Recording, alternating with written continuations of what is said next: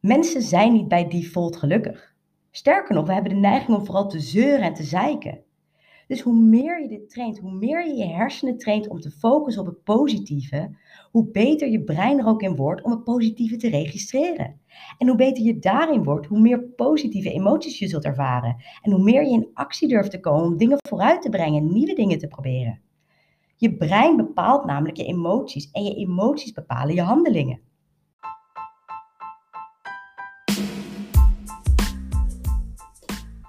Welkom allemaal bij Geluk is een Keuze, de podcast voor vrouwen die meer uit hun leven willen halen.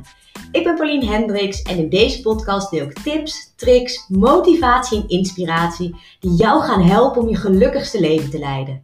Geluk is geen eindbestemming, geluk is een keuze. Een keuze die je elke dag opnieuw kunt maken. Let's dive in!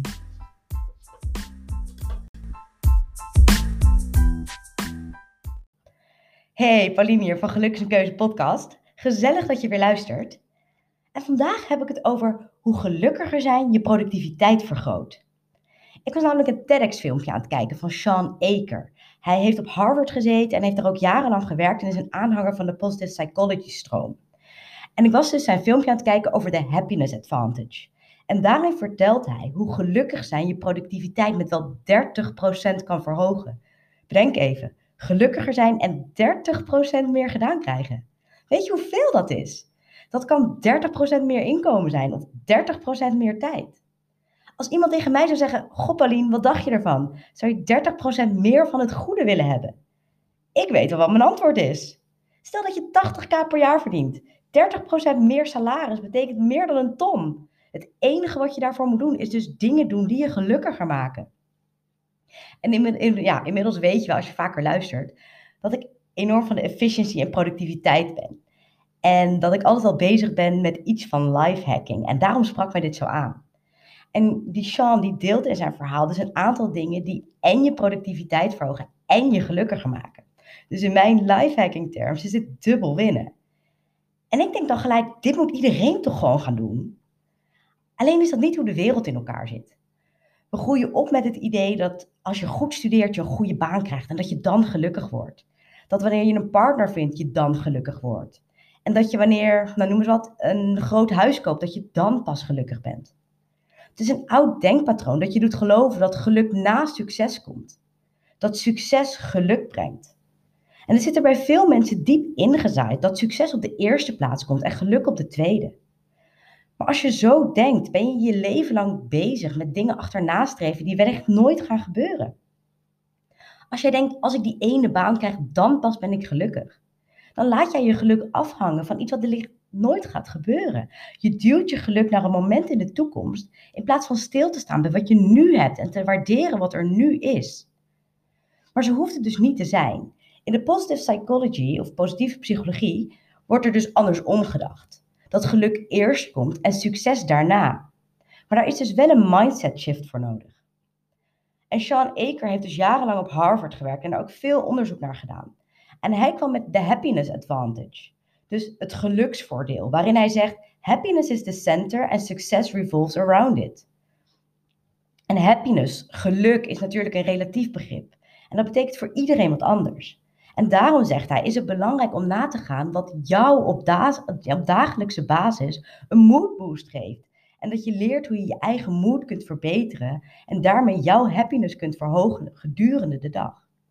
Want we worden vaak geleid door dingen die niet goed gaan, dingen die niet leuk waren, dingen waar we van balen. En daarmee is gelijk onze dag verpest en voelen we ons down, gaan we zitten zeiken op van alles en iedereen. Maar als je daar je focus op legt, dan is dat ook wat de overhand krijgt. En als je dat de overhand geeft, ja, dan krijg je ook een moodblow en voel je alles behalve happy en productief. Dus hij zegt bijvoorbeeld: zie stress als een uitdaging en niet als een bedreiging. En daar zou ik nog aan willen toevoegen: zie stress ook als een mogelijkheid om te groeien. Want als je groeit, maakt dat je gelukkig. Misschien niet in het moment zelf, maar wel erna, omdat je jezelf uitdaagt. En wanneer dat lukt, geeft dat voldoening. Wat er weer voor zorgt dat je je gelukkiger voelt.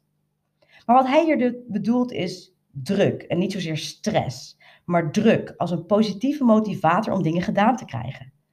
Druk helpt je namelijk dingen vooruit te trekken. Druk is geen stress, want als je echt stress ervaart, is de draaglast over langere tijd groter dan de draagkracht.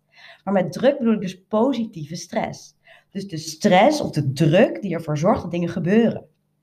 Want als je dat doet, realiseer je dat druk een katalysator is, een start is van veel goede dingen. Als je geen druk voelt, dan gebeurt er vaak niks.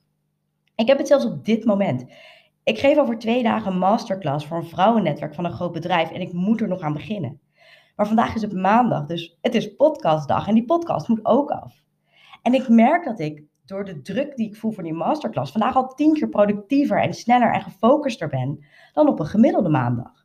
Ik voel geen stress, maar ik voel wel de druk. Het helpt voor mij en mijn productiviteit heel erg om zelf deze drukmomenten te creëren. En daarbij bedoel ik iets anders dan stress werken. Kijk, ik weet van mezelf dat wanneer ik te laat aan die masterclass ga beginnen, ik stress krijg. En dat wil ik niet. Maar ik wil wel druk creëren. En dat is precies de reden dat ik, wanneer ik een prestatiemoment heb, bewust inplan dat ik niet te ver van tevoren ga beginnen, want dan voel ik geen druk. Maar ik laat het ook niet op het laatste moment aankomen, want dan krijg ik weer stress. Ik wil precies die druk creëren waarin ik extra gefocust en extra productief ben. En dat is een fine line tussen niet te vroeg en niet te laat beginnen. En ergens denk ik, oh nee, ik heb nog maar twee dagen, shit, hoe ga ik dat doen?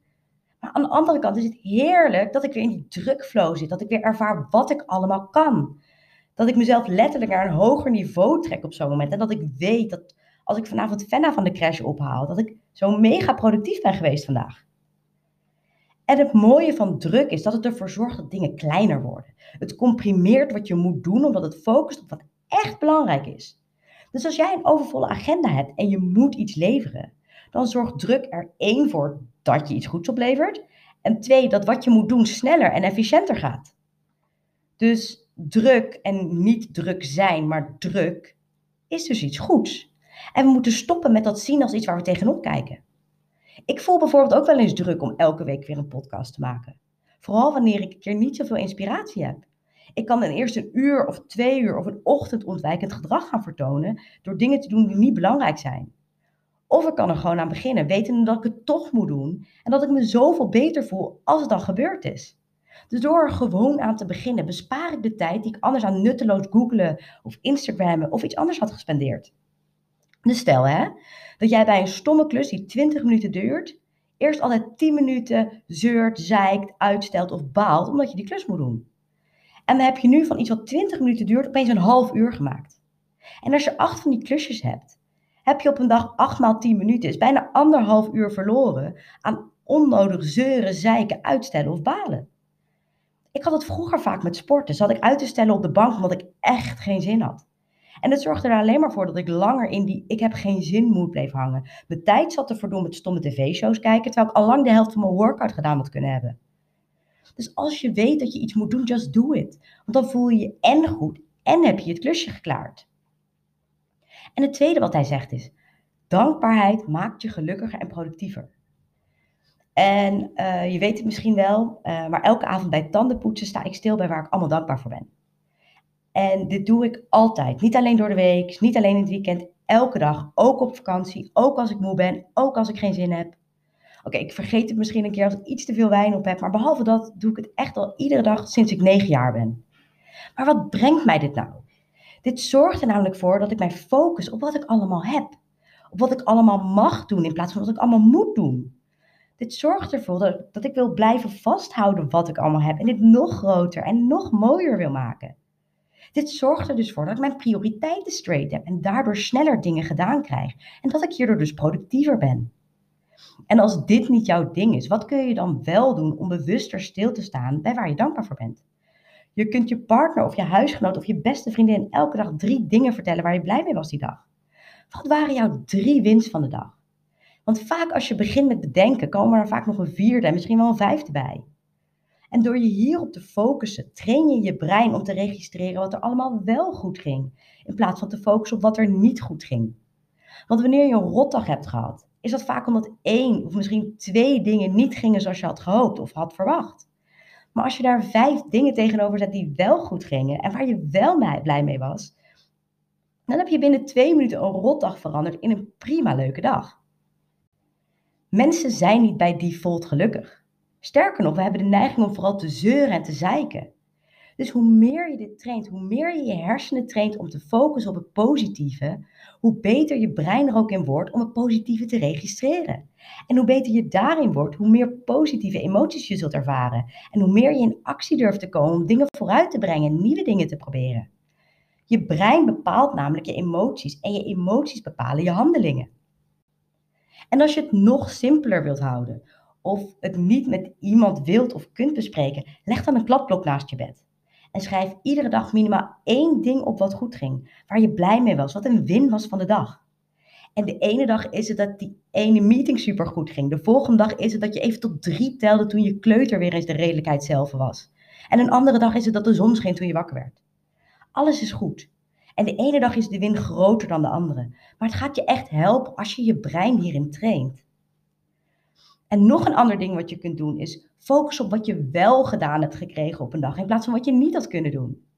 Ik kan wel eens balen wanneer ik weet dat ik geen vol uur kan sporten. Dan kan ik denken, nou, dat ga ik wel helemaal niet. Maar wat een onzin. Iets is altijd beter dan niets. Als ik 40 minuten iets kan doen, is het toch veel beter dan helemaal niks doen? Of als jij die dag niet de hele zak, maar de halve zak chips hebt opgegeten, terwijl je hem eigenlijk helemaal wilde opeten. Top gedaan, toch? Of dat je niet naar de sportschool wilde gaan, maar wel die 7-minute workout hebt gedaan. Supergoed. Iets is altijd beter dan niets. En soms is het iets heel klein, maar sta daar ook bij stil. Je had het namelijk ook helemaal niet kunnen doen. En de derde happiness en productivity hack is: beweeg dagelijks. Sporten of gewoon bewegen is zo belangrijk voor hoe gelukkig je je voelt en hoe productief je bent. Kijk, je ultimate doel is natuurlijk elke dag sporten of in elk geval iedere dag bewegen. Mijn default was echt zeven keer per week. Ik zit nu denk ik op vijf keer. Maar sowieso, als ik productief moet zijn op een werkdag, moet ik bewegen. En dat wil niet zeggen dat ik er altijd zin in heb. Als het keihard regent buiten, ga ik echt niet voor mijn lol wandelen. Maar het is voor mij een mental trade-off. Of ik nu een uurtje op mijn tanden bijt en dan weet dat ik de rest van de dag lekker en vol energie kan werken. Of dat ene uurtje niet pak en de volgende tien uur baal dat ik niet bewogen heb en me daardoor futloos en schuldig en sloom voel. En als ik me zo voel, dan krijg ik weer minder gedaan, dus ben ik ook weer minder productief. Je moet voor jezelf zorgen. Als jij je goed wil voelen, als jij de energie wilt hebben om een goede en geduldige moeder te zijn, als jij een goede partner wil zijn, als jij de dingen wilt doen die je wilt doen, als jij er voor anderen wilt zijn, als jij verschil wil maken in deze wereld, dan moet je goed voor jezelf zorgen. En daar hoort bij dat je je lichaam regelmatig beweegt. Maar we vergeten dat. Vooral als we druk zijn, schiet het er vaak bij in en denken we dat we dat ene uurtje sporten overslaan, dat dat efficiënt is, omdat we dan meer kunnen doen. En op korte termijn is dat vast zo, maar op lange termijn is dat niet zo. Op lange termijn ben je gewoon minder productief als jij minder beweegt en minder goed voor jezelf zorgt. En dan de vierde hack. Hoe meer je voor anderen doet, hoe meer je terugkrijgt. En daarbij bedoel ik niet overal maar ja op zeggen en de shit van anderen oplossen. Daarmee bedoel ik dat mensen reageren op hoe jij hen behandelt. Dus als jij niet naar iemand lacht of als jij niet de deur voor iemand openhoudt, dan doen zij dat ook niet voor jou. We zitten allemaal in ons eigen hoofd. Man, hoe vaak ik wel niet als een zombie over straat loop, totaal verzonken in mijn eigen gedachten. Het ding is dus, wanneer jij eens iemand gedag zegt of even wacht op diegene wanneer je een deur openhoudt, dan haal je iemand instantly uit zijn eigen wereld en zorg je ervoor dat hij weer opkijkt en in het moment is. En dat hij teruglacht en terug hallo zegt.